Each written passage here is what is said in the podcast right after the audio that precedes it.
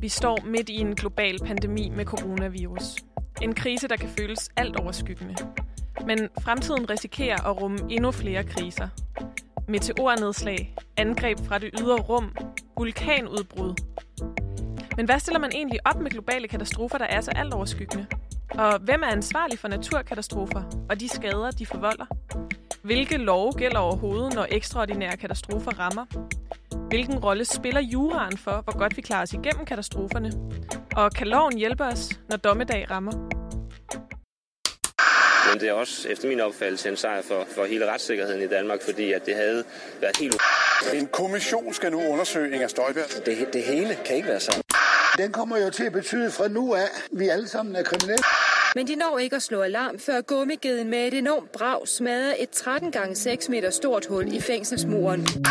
Og vi ved så ikke, hvad der sker med den her domstol. Hvordan vil den tolke lovgivningen?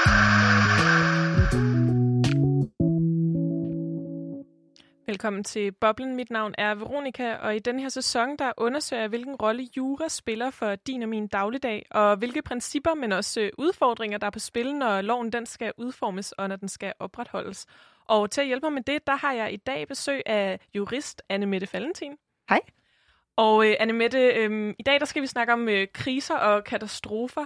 Hvor forberedt føler du, du er på at kunne håndtere, hvis der nu lige pludselig opstod en, øh, en kæmpe global katastrofe? Har du, øh, har du fået noget undervisning, der gør, at du føler, du er forberedt?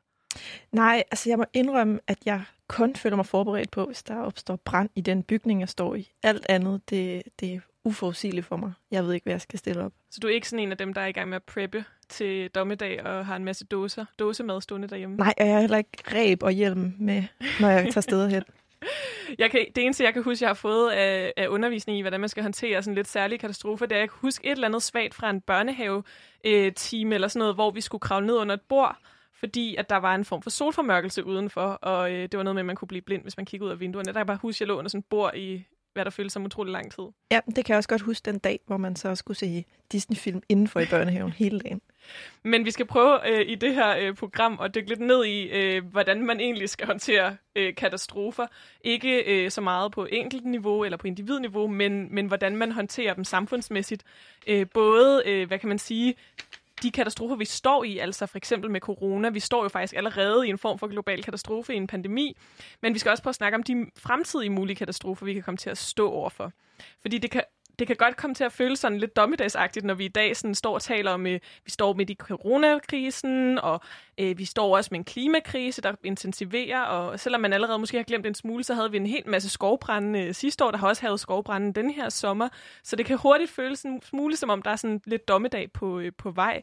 Men, øh, men lige nu så handler det jo om jura, så vi skal prøve at se på dommedag med juridiske briller, og, øh, og vi skal prøve at finde ud af, hvordan man juridisk har forholdt sig til, øh, til kriser og katastrofer. Og øh, derfor så har vi også dig med i studiet, Christian Lauter. Velkommen til. Tak. Du er øh, prodekan for, øh, for uddannelse ved det juridiske fakultet på, øh, på KU, men så er du også øh, ekspert i øh, katastroferet. Yes. Og øh, du skal prøve at hjælpe os lidt med, øh, hvordan, øh, hvordan juraen den ser på katastrofer, og hvordan vi måske kan bruge jura til at også forberede os på at håndtere øh, store katastrofer, og hvad der, hvordan man har gjort de sidste øh, altså 30 år, hvor det her felt har udviklet sig. Jeg skal prøve. det er en stor opgave, men jeg glæder mig rigtig meget til at dykke ned i det, fordi at det, det første, jeg tænker på, når jeg tænker på, på katastrofer, det er måske i højere grad altså naturkatastrofer eller, eller sådan noget som en coronapandemi, og der tænker jeg på redningsarbejdere, på sygeplejersker og læger, og, øh, og alle de her former for sådan mere praktiske, konkrete i situationen redningsaktioner. Men, men når det kommer til kriser, så er der jo også et kæmpestort efterspil, og det har vi jo også set i forbindelse med coronakrisen. Altså der er en hel masse lovgivning, der skal vedtages, hastelovgivning, for at man overhovedet kan, kan håndtere det her. Så, så i det her program, der dykker vi altså ned i, hvordan kan juraen hjælpe os til at måske forhindre det, der nogle gange kan føles som dommedag, og, øh, og hvordan kan, kan juraen måske også øh, hjælpe os, når katastrofen den faktisk øh, er her.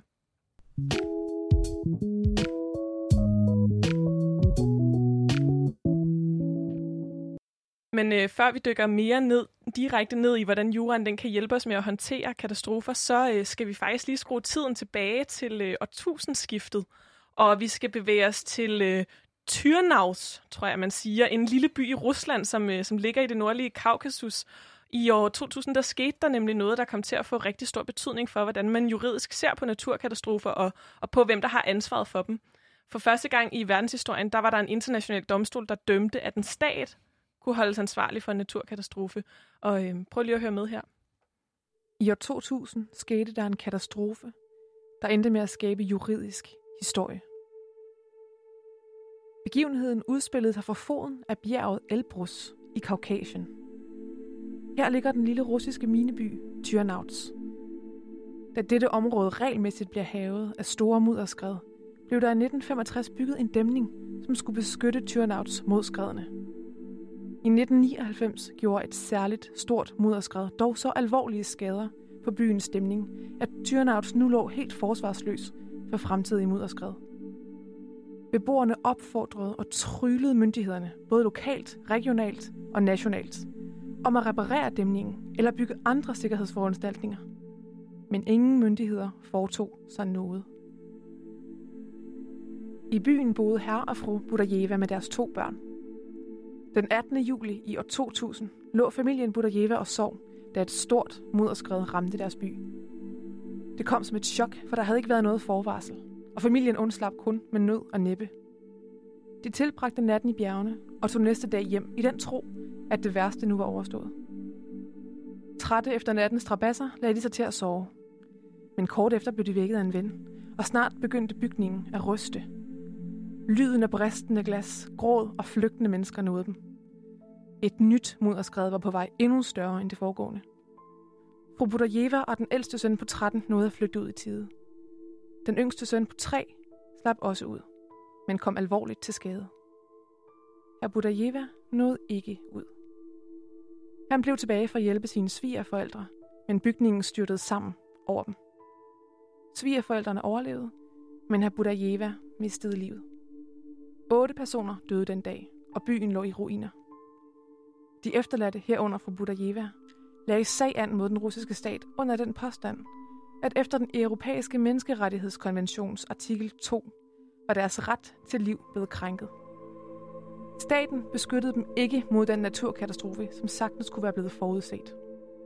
Det var jo velkendt, at området var meget plaget af mudderskred.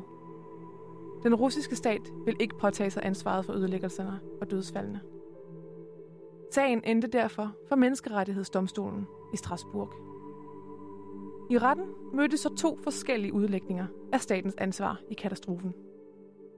Den russiske stats forsvar udlagde mudderskredet som an act of God, uden for menneskelig kontrol. Man kunne umuligt have forudset og forhindret dette specifikke mudderskred, som var exceptionelt stort. De efterladte mente derimod, at den russiske stat fuldkommen havde negligeret deres ansvar for at passe på russernes liv ved ikke at iværksætte nogen former for beskyttelse mod de forventelige mudderskred. Det tog noget tid, men i marts 2008 kom den europæiske menneskerettighedsdomstol frem til, at den russiske stat godt kunne holdes ansvarlig for katastrofen, og at den ikke levede op til sit ansvar for at beskytte tyrnausernes ret til liv, da den på ingen måde forsøgte at beskytte beboerne i området. Robudajeva og de andre efterladte blev betalt en erstatning. Sagen fik stor opmærksomhed og blev en skældsættende begivenhed. Det var nemlig første gang i verdenshistorien, at en stat blev holdt ansvarlig for en naturkatastrofe ved en international domstol.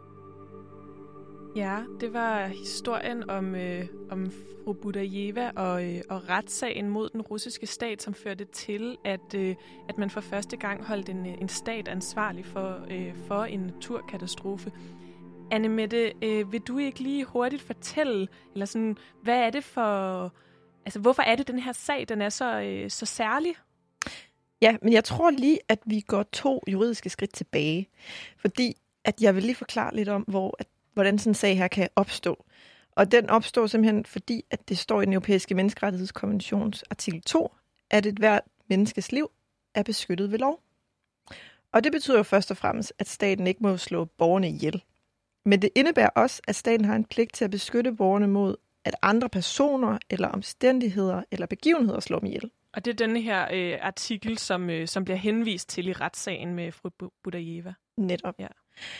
Og når den europæiske menneskerettighedsdomstol i den her sag med herr og fru Budajeva når frem til, at der var tale om en krænkelse af retten til liv, så bygger de ligesom oven på en praksis, som var, øh, som allerede eksisterede på forhånd, øh, omkring sådan nogle øh, industrielle risici. Så det er altså, der har været sådan en praksis om, at hvis en privat aktør, altså for eksempel nogen, som ejer en losseplads, de ikke forvalter eller sørger for, at den her losseplads den ikke bliver farlig, så kan de ligesom stilles til ansvar. Så kan staten stilles til ansvar for, at de ikke har lavet ordentlig regulering omkring lossepladser, eksempelvis.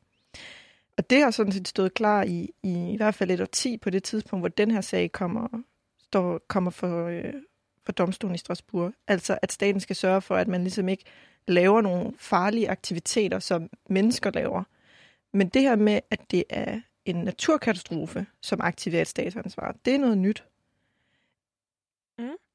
Og øh, Christian Lauter, nu, øh, nu hører vi, at det er, altså, det, det er nyt i forhold til, at der har været tidligere et ansvar for staten, men det har handlet om de, de menneskeskabte aktiviteter, kunne man sige.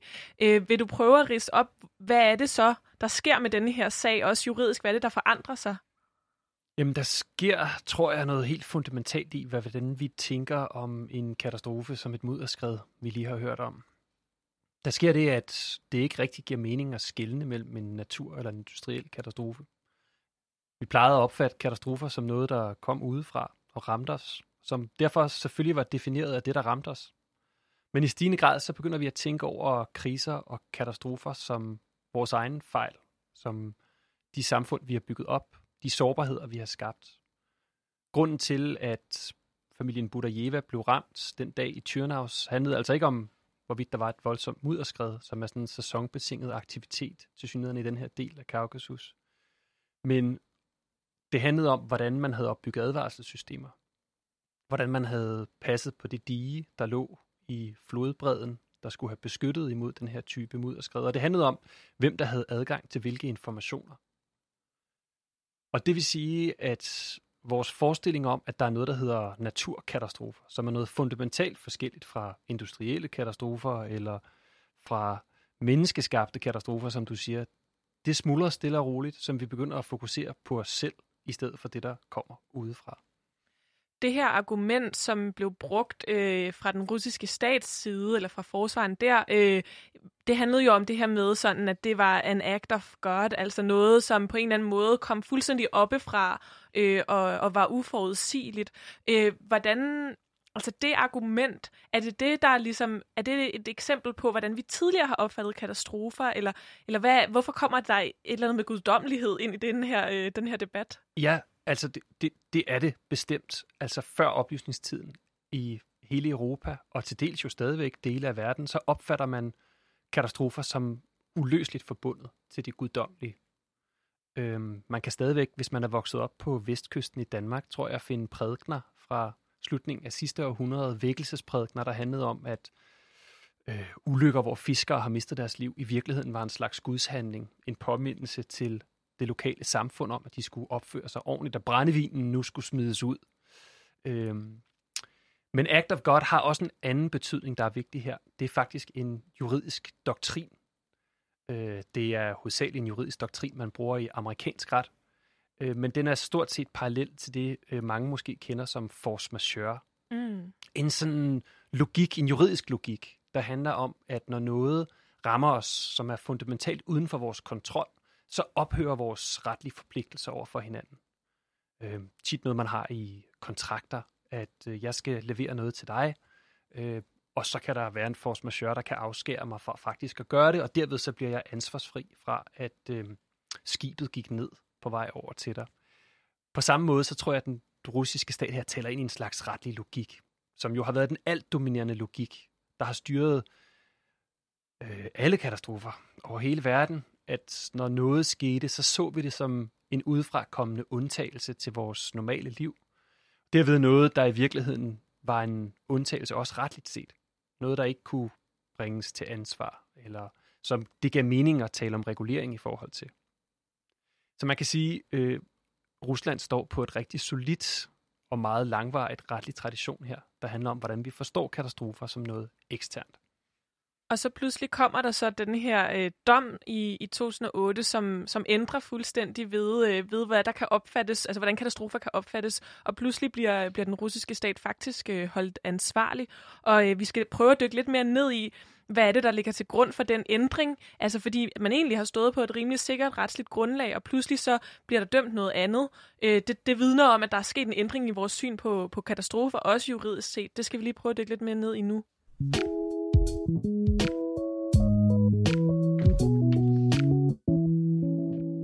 Du lytter til Boblen, hvor jeg, Veronika, sammen med jurist Anne Mette Fallentin undersøger, hvordan juraen forholder sig til katastrofer, og om juraen kan hjælpe os med at forhindre dommedag. Og øh, med os i studiet, der har vi prodekan ved det juridiske fakultet på KU, Christian Lauter, der også forsker i det, som hedder katastroferet, og øh, som altså har beskæftiget sig en masse med, hvordan man juridisk har forholdt sig til katastrofer gennem tiden, og, øh, og også hvilken rolle juraen den spiller i forhold til at kunne håndtere fremtidige katastrofer. Og øh, Christian Lauter, vil du ikke... Øh, vil du ikke lige prøve sådan, nu har vi snakket om den her konkrete sag øh, med øh, familien Budajeva og det her mudderskred, som fører til sådan en, en grundlæggende øh, ændring i, hvordan man ser på, på katastrofer. Vil du, vil du prøve at rise lidt op, hvad er det, der er årsagen til for dig at se, øh, og i din forskning, at den her ændring, den sker? Altså, hvem, hvordan man ser på, hvem der har ansvaret for katastrofer? Helt sikkert. Altså, hvis man kigger på katastrofer i bred forstand, særligt over de sidste 30 år, så er der sådan set ikke noget spor overraskende ved den dom. Den indlejer sig i en fuldstændigt generelt skifte i, hvordan vi tænker, taler om, regulerer og håndterer katastrofer. Alt katastrofeforskning i dag, det handler om, hvordan vores samfund, hvordan vores strukturer, hvordan vi som mennesker reagerede på den udfordring, som en given trussel var. Det handler om det, man i katastrofeforskningen betegner som sårbarhed. Vi har med andre ord flyttet fokus fra at prøve at forstå naturen og forudse den. Det har vi formået til en grad, hvor vi begynder at flytte fokus til os selv. Når Lyngbyvej oversvømmer i København i forbindelse med øh, skybrud, så oversvømmer den ikke, fordi det regner meget. Det oversvømmer, fordi man har bygget Lyngbyvej på en måde, hvor vandet samler sig i en viadukt, i øvrigt lige ude foran Dansk Meteorologisk Institut. Stor, stor, uh, stor flot ironi. ja. øhm, fordi vi ikke har lavet overfladevandafledning, fordi vi ikke har en kloakkapacitet i København, der er stor nok. Og på den måde, så har man de sidste 30 år i særdeleshed oplevet, at stort set efter alle katastrofer, så opstår der spørgsmål, der er retlig karakter. For når katastrofer begynder at handle om os selv, om vores beslutninger, om hvem vi prioriterede, hvem vi gav ret, hvem vi ikke kan ret, så bliver det også et spørgsmål om retfærdighed og ret. Og derved, som vi så i sagen med Budajeva, et spørgsmål om rettigheder, men også stort set altid et spørgsmål om ansvar. Et spørgsmål om, at når man har tabt noget, mistet noget så fundamentalt, som katastrofer jo tit er forbundet med, så føler man også et behov for at finde ud af, hvilke beslutninger, der førte til det, og et enormt behov for en ansvarliggørelse eller en ansvarsholdelse af de institutioner, individer eller organisationer, der er ansvarlige for det. Så det vi hører her, det er ligesom, at katastrofer er blevet til noget, der kommer ind på den juridiske arena i stor stil. Er det noget, der hænger sammen med, nu, nu spørger jeg lidt ledende med, at man lige pludselig har mere viden om, hvad der egentlig sker, når en katastrofe rammer, eller hænger det sammen med et mere veludviklet retfærdighedsbegreb, eller hænger det sammen med, at vi er mindre religiøse, eller hvad kan du pege på, der ligesom har drevet den her udvikling? Jeg tror, at kontrol er et virkelig godt nøglebegreb. Det er helt klart. Jo mere vi faktisk forstår af, hvad der foregår omkring os, jo mere vi bliver i stand til at forudsige, i jo højere grad handler det jo om vores evne til at forberede os og til at organisere os ud af de trusler, vi faktisk godt ved findes. Øhm, den amerikansk-polske politiske filosof Judith Chaklar, hun har sådan en rigtig fin lille sondring, jeg altid bruger, for den er så, den er så nem at tænke med. Hun siger, alt dårligt, der sker for jer, det er enten et uheld eller en uretfærdighed. I kan lige teste den på jer selv. Øh, hvad er det, det dårlige, der er sket den sidste uge? Øh, plastikposen ned fra supermarkedet gik bunden ud af på vej op ad trappen øh, I væltet på cyklen. Hver gang der sker noget af den karakter for jer, så, så kan I inde i jeres hjerne behandle det enten som et skæbnesvangert uheld, eller som en uretfærdighed. Hvorfor i alverden var det præcis dig, der skulle gives den pose af den forbandede ekspedient? Eller hvorfor var der en, der trådte ud for dig på cykelstien, som gjorde, at du væltede? Det, der er interessant ved sondringen, ifølge Chaklar, er, at den ikke er fast. Den er ikke skåret i sten. Den udvikler sig over tid som vores idéer om kontrol og præferencer, vores politiske status, vores opfattelse af, hvad retfærdighed er for noget, og hvem der kan i virkeligheden gøre noget ved det, ændrer sig. Og hendes eksempel, det er at være en kvinde. Hun siger, for 100 år siden, der var det et uheld at blive født som en kvinde. Fordi du voksede op i en verden, hvor du havde helt andre privilegier, helt andre muligheder, end hvis du havde været født som en mand. I løbet af de sidste 100 år er det blevet til en uretfærdighed. Altså ikke det at være en kvinde, men det, at man bliver forskelsbehandlet. Og præcis den samme figur appliceres på katastrofer i dag. Hvad der før blev opfattet som fundamentalt uheld før, er stille og roligt migreret over i at blive noget, vi opfatter som tiltagende en uretfærdighed. Efterhånden som vores sociale præferencer, vores forhold til hinanden, men også, som du siger, vores kontrol og forståelse af den natur, der omgiver os, stiger, så begynder vi at forstå, at nogen kunne have handlet anderledes, der kunne have forhindret, at præcis det her skete. Og derved så vækkes det, som Jacques kalder øh, uretfærdighedens stemme inden i os. Vi føler sådan en lille stemme, der siger, hey, der er noget galt her. Der er noget fundamentalt på spil, vi bliver nødt til at påtale. Og det bliver sådan en enorm drivkraft af de her judicielle aktivisme, altså de her retssager, der opstår efterfølgende, hvor man i meget høj grad skubber på for at få etableret et ansvar. Ja, fordi nu har vi jo lige set, hvordan at man kan føre en menneskerettighedsretssag omkring den her uretfærdighed. Altså jura og retfærdighed, det rimer på hinanden, men kan du måske forklare lytterne omkring, hvilke nogle andre, hvad kan man sige, juridiske arenaer, hvor man kan, kan kaste en katastrofe ind i? Men ja, det kan jeg godt. Man kan kaste katastrofer ind i øh, alle arenaer, kan jeg sige nu. Øhm, efter, Le- lejret? Ja, lejret.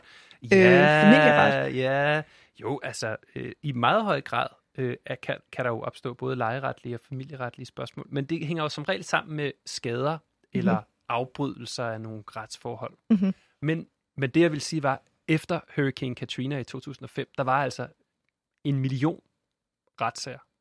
En million retssager, der blev lanceret. De handlede om alt fra forsikringer til, øh, hvorvidt staten havde konstrueret dierne på den rigtige måde. Om hvorvidt at naboen havde et ansvar for øh, den bil eller den øh, motorsav, hun havde lånt i forbindelse med, at hun skulle fælde træ, til øh, sager, der handlede om, hvorvidt at Hurricane Katrina var forbundet med klimaforandringer.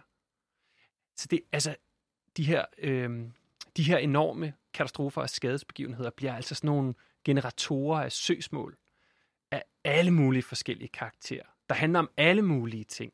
Øh, fra det meget nære, øh, og øh, som man kan forholde sig til, til det meget store, der handler om samfundets ansvar. Så man kan sige, at den her Hurricane Katrina, den ligesom blev til en begivenhed, som i endnu højere grad viste, hvordan at man kunne retliggøre katastrofer. Øhm, fordi hvis vi nu ser lidt tilbage i tiden og ser på nogle katastrofer, hvor der ikke var noget retligt efterspil, så kan man måske pege på, at at hvis de var sket i dag, altså den helt samme katastrofe, så ville det have affødt en hel masse juridisk respons, masser af retssager fra individer. Helt sikkert. Helt sikkert. Og Katrina bliver tit nævnt som sådan en katalysator for, øh, for hele det her øh, sådan felt og tænkning omkring det her, fordi det var så massivt. Men jeg ved ikke, om I kan huske øh, vinterstormene i 99 i Danmark. Der var sådan set øh, masser af retssager i Danmark også efterfølgende øh, som handlede om grundlæggende set de samme spørgsmål. Øh, spørgsmål om arbejdsskader, spørgsmål om forsikring og spørgsmål om, øh, hvordan man havde bundet sin båd i Esbjerg Havn, og om det var godt nok. Så selvom Katrina bestemt var sådan en katalysator, så har vi stille og roligt set de her bevægelser meget tidligere, alle mulige steder, også herhjemme. Der har også været sådan en tendens til at tror jeg, tænke, åh, de amerikanere, de er også de er skøre i bolden, de, de sagsøger alle for hvad som helst. Men, men det er simpelthen ikke rigtigt forstået på den måde, at øhm, vi har bunkevis af sager fra Italien, vi har masser af sager fra Asien, vi har sager fra Sydamerika. Det, det handler ikke om forskel i sådan judiciel aktivisme, eller det handler om en grundlæggende skift i, hvad katastrofer er for noget. Og det ser vi altså simultant over hele verden. Så hvis man skal opsummere, hvad den her udvikling har været, så er vi ligesom gået fra, at det var Guds vilje, til det i dag er sådan et fokus på sårbarhed i samfundet. Øhm, og vi har fundet et lille lydklip, som er sådan, hvad kan man sige, sådan også lidt øh, popmusikhistorie, som er fra den her indsamlingssang, der blev lavet af en masse danske kunstnere i forbindelse med tsunamien i 2004, hvor at den siger lidt om, hvordan man så på en, en katastrofe i, i 2004. Ja, lad os lige høre det. Og alt hvad vi har gjort Betyder ikke spor nu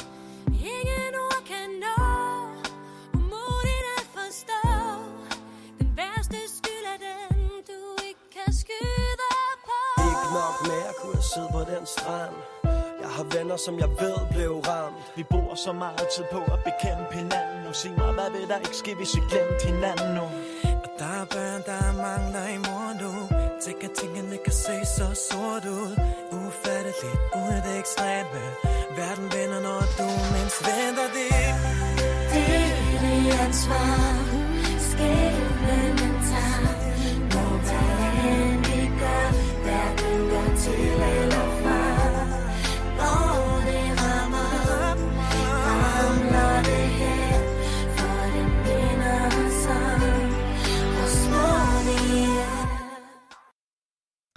Ja, altså den sang, den peger jo på, at man ikke kan gøre noget fra eller til, og at det er skæbnen, og man ikke kan skyde skylden på nogen som helst. Ja, den værste skyld er den, man ikke kan skyde på, får vi øh, meget poetisk øh, at høre i den, Mm. her, øh, i den her sang. Det er jo et lidt anderledes syn på, på katastrofer, må man sige, end, end det, som, øh, som kommer til udtryk i for eksempel Budajeva-sagen, hvor, hvor der netop bliver pålagt en skyld til, til den russiske stat. Øh, Christian også, hvad, hvad tænker du om den her øh, sang som eksempel? Virkelig, virkelig, virkelig øh, en god sang. Øh, men, men jeg tænker også, øh, nej, altså, det er klart, det repræsenterer et bestemt syn på katastrofer, som stadigvæk i meget vidt omfang er der. Øh, jeg kan sige sådan helt empirisk, at det er noget vrøvl, at den værste skyld er den, man ikke kan skyde på nogen. Øh, faktisk forholder det sig decideret omvendt. Og det er der også god grund til at rejse øh, som en kritik af den her retliggørelse. Det viser sig faktisk, at for de meget store empiriske undersøgelser, man har lavet af folks sådan psykologiske reaktion, at det er meget sværere at forholde sig til skade, der er påført af et andet menneske, eller en organisation eller et samfund, mm. end hvis man faktisk havde et slags skæbnesbegreb. Så uretfærdigheden er faktisk sværere at være i, selv hvis du får oprejsning, end, end uheldet. Øhm, Måske så jeg mener, jeg- det er en forkert sang på mange forskellige på mange måder. Og hvis jeg må bare en lille ting, Ja, selvfølgelig. øh, så, så vil jeg sige, at det der jo faktisk var med den her øh, for helt forfærdelige tsunami, det var, at fordi den havde konsekvenser for så mange forskellige landes befolkninger på samme tid, så blev det en, en massiv motor for international ret inden for katastrofe og katastrofeberedskab. Øh, man lancerede et globalt program øh, omkring øh, katastrofer, og, øh, og prøvede på bagkant af det også, og man lavede i EU en særlig regulering, der handlede om katastrofeberedskab. Og, så det blev sådan en enorm retlig motor faktisk, for, for øh, så det, ja, på mange måder en rigtig forkert sang, øh, men ikke desto mindre sjov. Jamen, den tråd, jeg lige så vil binde var til det her med, øh, med det der med skæbne, og det her med at have sådan et, Øh, et gudsbegreb inden for det her med katastrofer. Det var fordi, at jeg var på sådan en, en workshop på Island sidste år, hvor jeg var ude og lære noget mere om katastrofer og jura. Og der øh, blev jeg præsenteret et studie, som peger på, at de steder, hvor man bliver hyppigt ramt af naturkatastrofer, der er folk meget mere religiøse. Og man kan simpelthen se på en sammenhæng af det her. Der er også nogle andre faktorer, der forklarer, om folk de er meget religiøse eller ej. Øhm, men det var en ting, som man ligesom kunne pege på, var sådan en rigtig bestemmende faktor for, hvor, hvor religiøst et samfund var. var. Altså for eksempel det islandske samfund, som har naturen meget mere tæt på og konfronterende, end vi har i Danmark. De er, de er langt mere religiøse og tror på, på masser af forskellige skæbne øh, beretninger, end vi gør.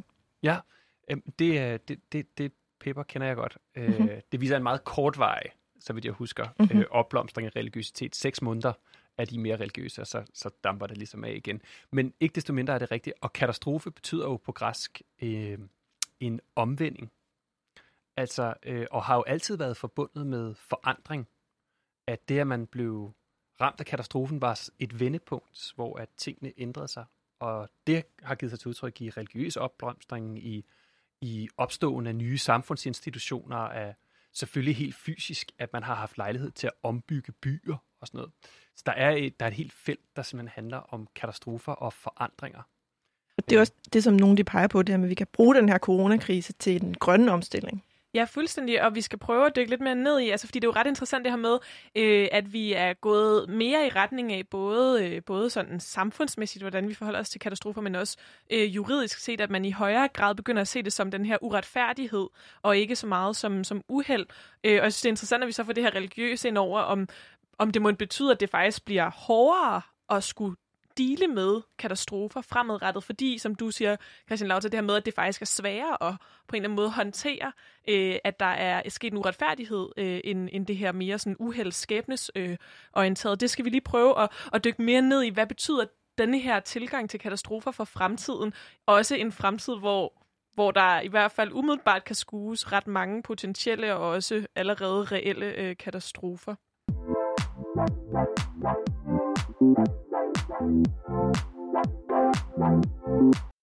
Du lytter til Boblen, hvor jeg, Veronika, sammen med Anne Mette Valentin, der er jurist, i dag undersøger, hvordan juraen forholder sig til katastrofer, og om juraen kan hjælpe os med at forhindre dommedag.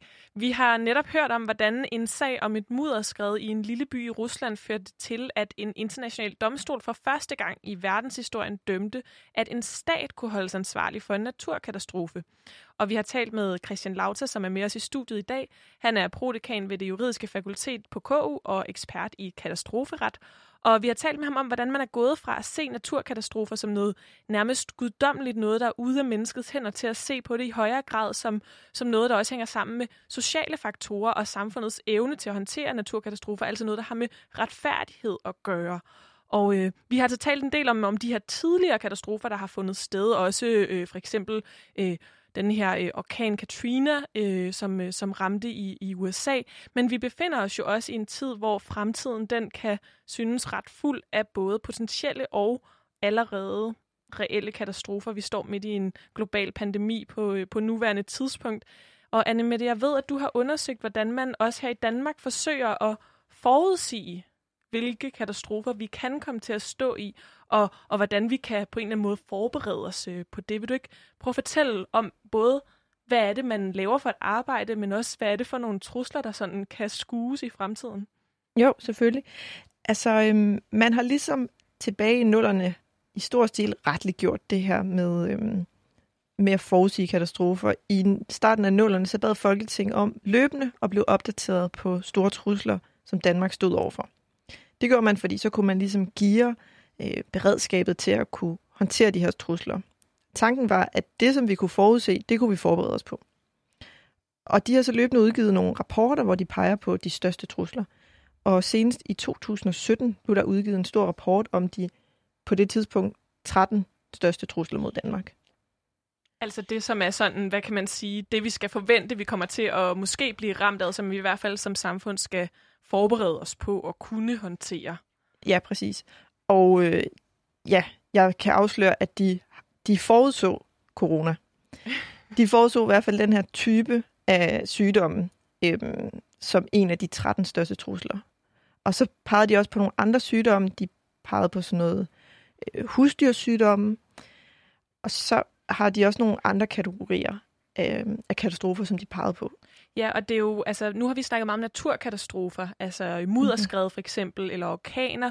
Øhm, så er der den her sundhedskatastrofe, øh, altså coronapandemien, som vi står i, i nu. Men der er jo også mere, øh, hvad kan man sige, direkte menneskeskabte øh, katastrofer, man kunne stå i, eller sådan, som har årsag i, i menneskers handlinger.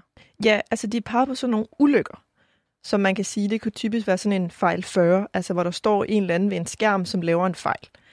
øhm, det kan selvfølgelig også være andre årsager, men det er jo ligesom nogle ulykker, som for eksempel ulykker med kemiske stoffer, eller maritime ulykker og transportulykker. Og vi så jo også en uh, transportulykke for, hvor lang tid siden at vi havde øhm, ulykken med togulykken. Ja, var det sidste år? Det, ja, ja. det er i hvert fald for relativt nylig, hvor der var den her, øh, det her tog øh, på, øh, på vej over, var det Storebælt, man var på vej over, som, øh, som så blev, øh, blev ramt af, af noget, der faldt ud af en lastbil. Ja, så den, øh, den forudså de også. Og så øh, peger de på sådan nogle, ja, nogle mere natur, naturlige katastrofer, øh, som er for eksempel orkaner og stærke storme og oversvømmelser og ekstrem vejr. Og så peger de også på det, som de kalder for rumvær. Og de peger på terrorhandlinger, som vi også kender herhjemmefra. Og så sådan nogle cyberhændelser, altså hvor man har sådan et eller andet IT-nedbrud. og Ja, fordi der er jo også en hel masse ting, som på en eller anden måde er en, øh, en ret grundlæggende del af vores infrastruktur i dag. Altså hele øh, internettet, som vi jo sådan lever igennem, især i coronatiden, hvor øh, rigtig meget arbejde også bliver løst igennem at kunne holde møder på Zoom eller Teams, eller hvad man nu øh, arbejder i. Og der øh, er jo alt muligt i gang der, både i forhold til, at der kan være cyberangreb, øh, der kan, kan være... Øh, øh, hvad hedder det, bare nedbrud, eller folk, der kapper øh, ledninger. Altså, der kan være alle mulige forskellige, forskellige ting, der også på en eller anden måde ikke er naturlige, men som er så stor en del af vores infrastruktur, at man godt kan tænke, hvad, hvordan skulle vi leve vores liv, hvis internettet lige pludselig stoppede med at fungere? Det er svært at forestille sig, især midt i en øh, coronapandemi. Ja, altså det er jo nemt at forestille sig, hvor øh, hvad kan man sige, nederen det vil være, hvis internet ikke virker, men det er jo også ekstremt vigtigt for, hvordan vi ligesom har vores, det vi kalder for kritiske samfundsfunktioner som er sådan noget med at levere fødevarer rundt og med at holde hospitalerne i gang. Så, øhm, så det, det er temmelig alvorligt, hvis det skulle ske. Øhm, så det, den er sikkert også en genganger i den næste rapport, som der udkommer næste år, hvor man kan læse om, om de store trusler mod Danmark, og må ikke, at sådan nogle smitsomme sygdomme vil få en del opmærksomhed i den rapport. Det kunne man, øh, det kunne man godt øh, forestille sig efter, øh, efter den her øh, periode 2020, som jo har været, øh, været helt vild, hvad det angår. Øh, Christian Lauta, vil du ikke Altså, jeg ved ikke, hvor godt du er inde i det her, men jeg forestiller mig, når man beskæftiger sig med katastrofer, så følger man også med i nogle af de her øh, vurderinger, øh, der kommer ud. Øh, hvor, hvor godt vurderer du, at, øh, at det danske beredskab er forberedt på sådan fremtidige potentielle katastrofer? Åh, oh, au. Det ja, det er et lidt hårdt, hårdt spørgsmål. Men sådan fra dit juridiske perspektiv, kan jeg måske sige. Ej, der, der er masser af ting, øh, vi kan lære af det, vi står i nu, for at blive bedre forberedt på alle mulige forskellige slags trusler fremadrettet. Øh, vi skal lære at organisere vores samfund bedre, og øh, vi har jo ikke øh, et begreb i Danmark om kritisk infrastruktur. Øh, jeg skrev selv et, øh, en rapport for nogle år siden for Forsvaret om om det, fordi de var kommet til, de var kommet til lidt af bagveje, tror jeg, og skrive det ind i en lovgivning, og de vidste simpelthen ikke, øh, hvad de skulle gøre med det. øh, og, øh, så, og de der kritiske samfundsfunktioner, I peger på, var jo noget, man godt kunne arbejde systematisk med. Og hvad skal man, man forstå det som? Kan du sætte nogle flere ord på, øh, på kritisk samfundsfunktion? Funktion? Ja, ja, man har sådan et begreb om kritisk infrastruktur, og det er grundlæggende set øh, de basale strukturer, som resten af vores samfund hviler på øh, og Anne Mette, hun, var, hun, hun listede nogle af dem op før, ikke? altså med vand og mad, strøm, øh, er, er oplagte eksempler. Øh, vi har et finansielt system, som ret meget vil gå i stykker, hvis det gik i stykker. Og det, der er udfordring, det er, øh, og, og bliver jo tiltagende, at den måde, vi har bygget vores samfund op på, er enormt komplekst. Øh, der, sker, der er sket to ting over de sidste øh, 50 år. Øh, vi er blevet sindssygt meget mere effektive, og det har vi gjort ved at differentiere vores samfund i, hvem der gør hvad. Så vi gør meget øh, mere specifikke ting, end vi gjorde før. Det betyder, at vi er enormt effektive, og vi kan lave en masse ting samtidig, og vores samfund fungerer på en høj måde. Det andet, der er sket, det er, at vi hænger meget mere sammen i verden, end vi gjorde før. Øhm, så vores internationale markeder hænger sammen, vores måder at producere strøm på hænger sammen. Det største strømnedbrud i Danmark, der har været til dato, skyldtes et sammenbrud i Sydsverige på et elkraft på et elproduktionsværk derovre. Så det vil sige, at som vores samfund bliver mere komplekse, så bliver vi også mere sårbare, og det bliver dødsvært at regne ud præcis, hvad det er, vi skal gøre. Men det man i hvert fald kan gøre, det er at sikre sig, at man har redundans, altså man har dobbeltfunktion. Så når man producerer strøm i Danmark, så sørg for, at man også har en måde at producere strøm på, hvis dele af vores produktionsapparat går ned. Så alt ikke bare lukker ned? Så det hele ikke lukker ned, når der er et, øh, et, et kraftværk over i Sydsverige, ja. der lukker ned. Øh, eller øh, den 13. trussel, tror jeg, i Beredskabsstyrelsens seneste trusselbillede, rumvær rammer os. Øh, altså en solstorm for eksempel overbelaster elnettet, der betyder, at dele af elnettet går ned, og den store frygt, det er, at det så vil betyde, at vi faktisk overbelastede hele elnettet på en gang. nogle af de værste scenarier siger, at man ville have USA øh, nærmest uden strøm i 14 måneder, øh, fordi at man vil ødelægge alle transformatorer. Og det er sådan et scenarie, der er jo enormt svært at forestille sig, at det overhovedet kunne ske. Men det, man kan gøre fra et lovgivningsmæssigt synspunkt, er jo at prøve at sikre sig, at nogle af de her basalfunktioner er tænkt rigtig godt igennem. Også hvis dele af det skulle afbrydes af ting, vi ikke har forudset. Mm-hmm. Ja, fordi du peger jo netop på det her med, at vi hænger sammen med andre lande. Og nu har vi lige snakket om de største trusler mod Danmark, som Beredskabsstyrelsen har identificeret. Men hvis vi nu kigger lidt ud over den danske grænse, og vi snakker om sådan nogle mere globale ting, altså et, et rumvær, som rammer både Danmark og USA på samme tid. Og så hvis vi taler om det globale, og vi også taler om de sådan lidt mere alvorlige ting, som ligesom kunne medføre for eksempel, at menneskeheden blev udryddet ligesom dinosaurerne, eller at vores levestandard gik væsentligt tilbage, så er det jo som om, at vi i dag står i sådan et, et minefelt. man kan godt få det lidt dommedagsagt, ja. når man begynder at snakke om de her, øh, de her ting. Det hænger måske sammen med, at vi som aldrig før har en bevidsthed og viden omkring de her ting, som kan forudsage de her trusler. Altså, vi kan jo bedre forudsige det her supervulkanudbrud, og vi kan bedre forudsige tsunamier, og vi kan lære mere om tsunamier fra en anden ende af verden, end man kunne for 100 år siden. Vi kan også gøre mere mod pandemier, end vi kunne for 100 år siden. Så udover at vi har en større bevidsthed om det, så kan man måske også pege på, at vi i dag i stor stil bidrager til at gøre det globale liv mere risikofyldt. Altså der mener jeg sådan med, med klimaforandringer og med udvikling af kunstig intelligens eller anden risikofyldt forskning. Altså for eksempel når man udvikler en vaccine, og det kan ende med, at der slipper en sygdom ud fra laboratoriet, og så har vi også selvfølgelig nogle, øh, nogle trusler, som vi slet ikke kender til. Det, som man kalder for unknown unknowns. Øhm, ja, for at zoome lidt ind på en af dem her, så var det jo ikke så, for lang, så lang tid siden, at man ligesom havde sådan en, en unknown unknown, som var det her med robotter. Eller måske var det en unknown known.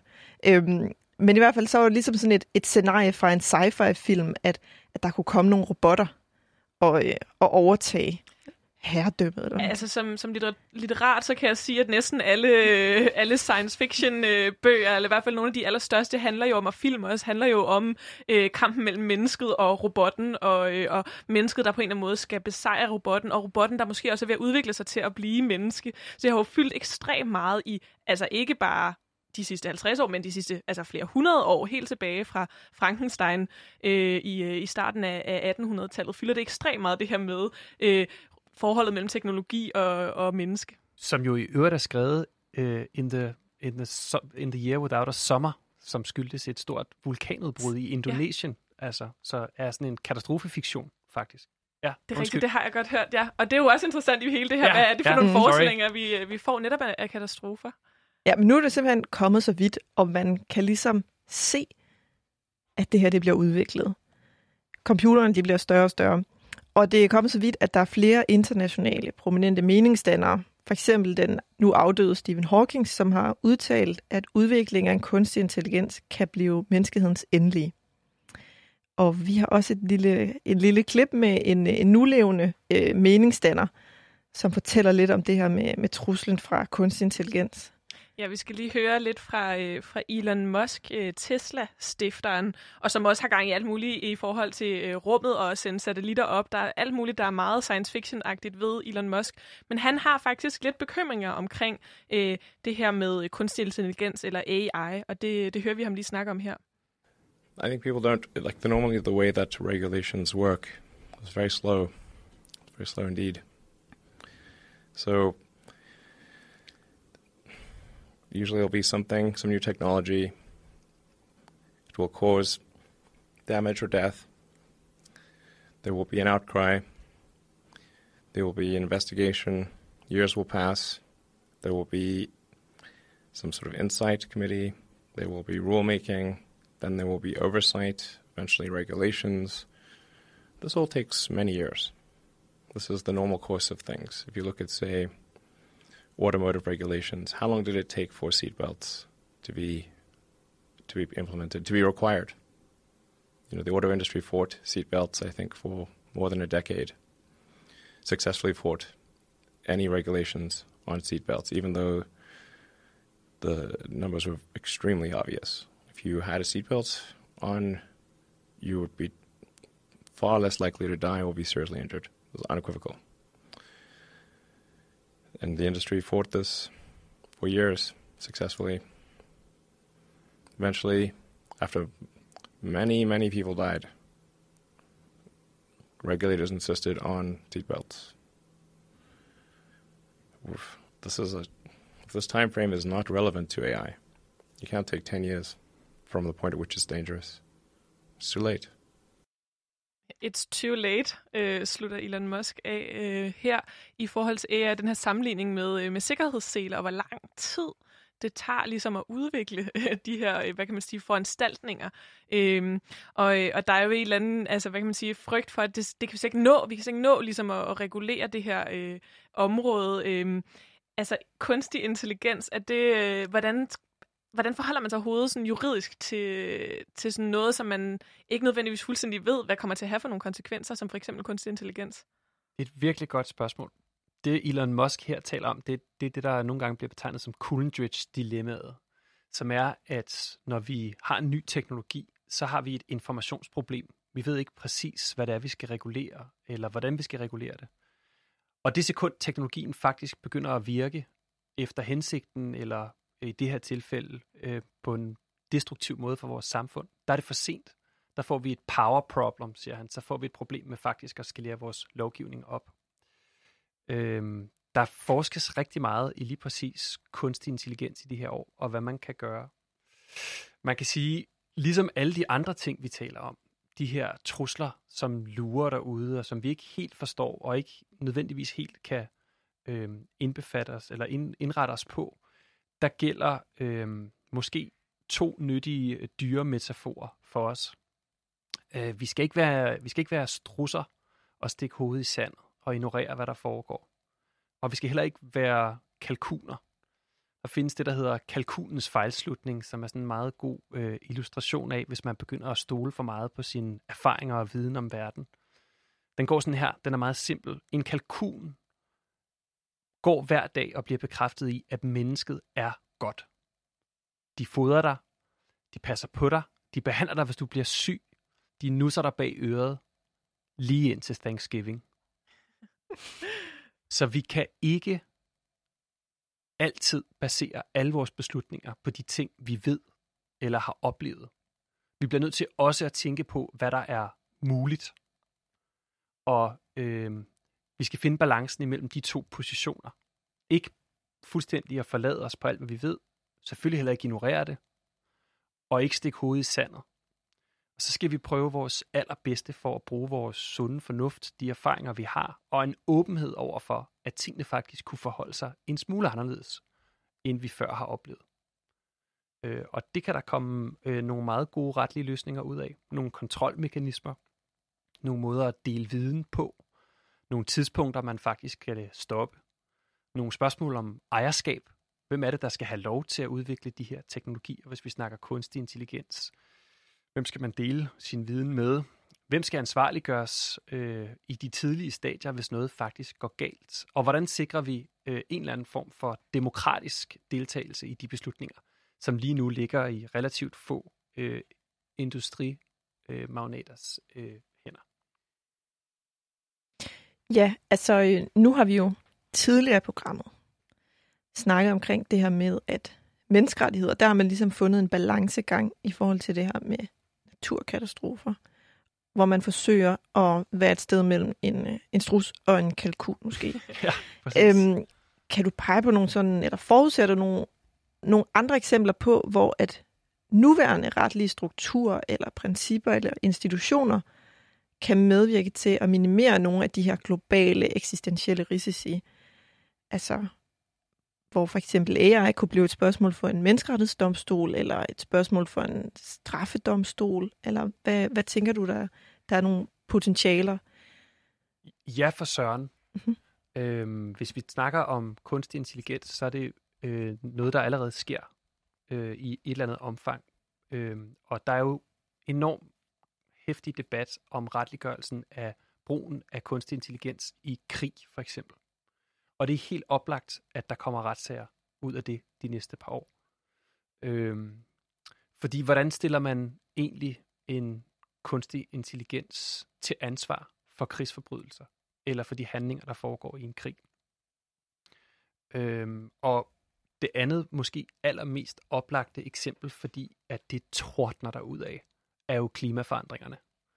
Øh, vi ser jo lige nu, som vi også har gjort i Danmark med vedtagelsen af en ny klimalov, øh, klimaforandringerne blive omgjort til spørgsmål om retfærdighed og spørgsmål om øh, regulering, både i forhold til at kunne tilpasse os de ting, vi forventer, der kommer til at ske, mere ekstrem vejr, øh, vandstigninger, øh, mere ørken, øh, men også for at kunne modvirke øh, vores bidrag til at skabe den her trussel imod øh, menneskeheden. Så der, der ser vi jo lige nu en, en kæmpe bevægelse af retlige værktøjer på alle hylder.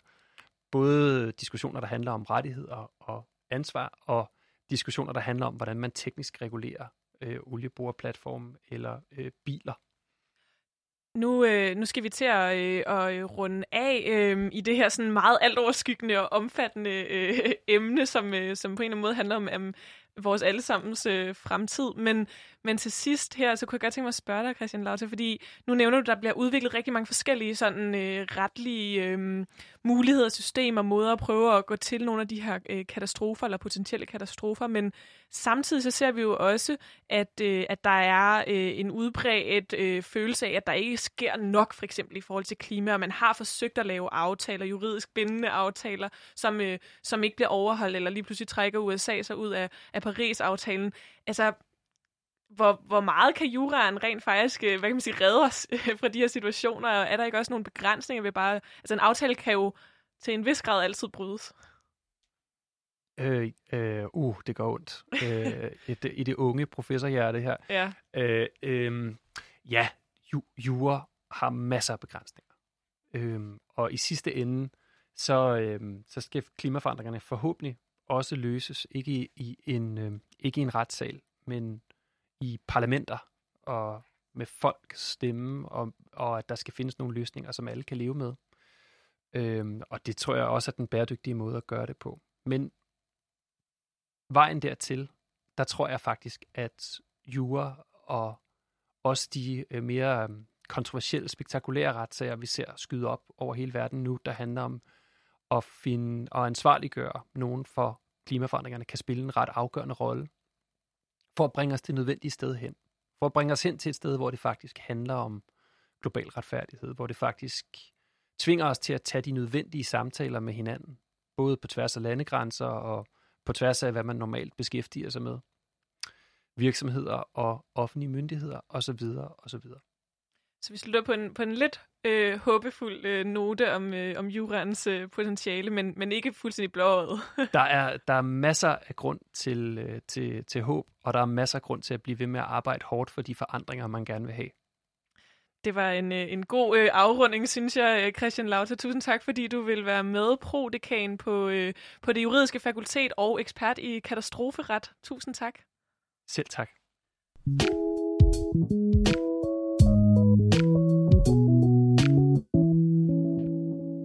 Vi er nået til vejs ende i øh, det her program om øh, jurans rolle i forhold til katastrofer, og om juran kan, øh, kan redde os fra dommedag, eller i hvert fald hjælpe os med at, øh, at håndtere det. Det var øh, virkelig spændende, og jeg synes også, vi endte på en nogenlunde håbefuld øh, note, selvom det kan være lidt dommedagsagtigt at snakke om. Ja, jeg synes også, det var en god balance mellem øh, håb og bekymring. Og øh, det, var, det var alt, hvad vi havde øh, for i dag. Jeg håber, at øh, I også har synes, det var spændende, øh, jer der lytter med. Tusind tak, Anne Mette Valentin, for at være med. Ja, det var så lidt. Pas, øh, pas godt på jer selv derude. Ja, pas godt på jer selv, og, øh, og tak fordi I lyttede med.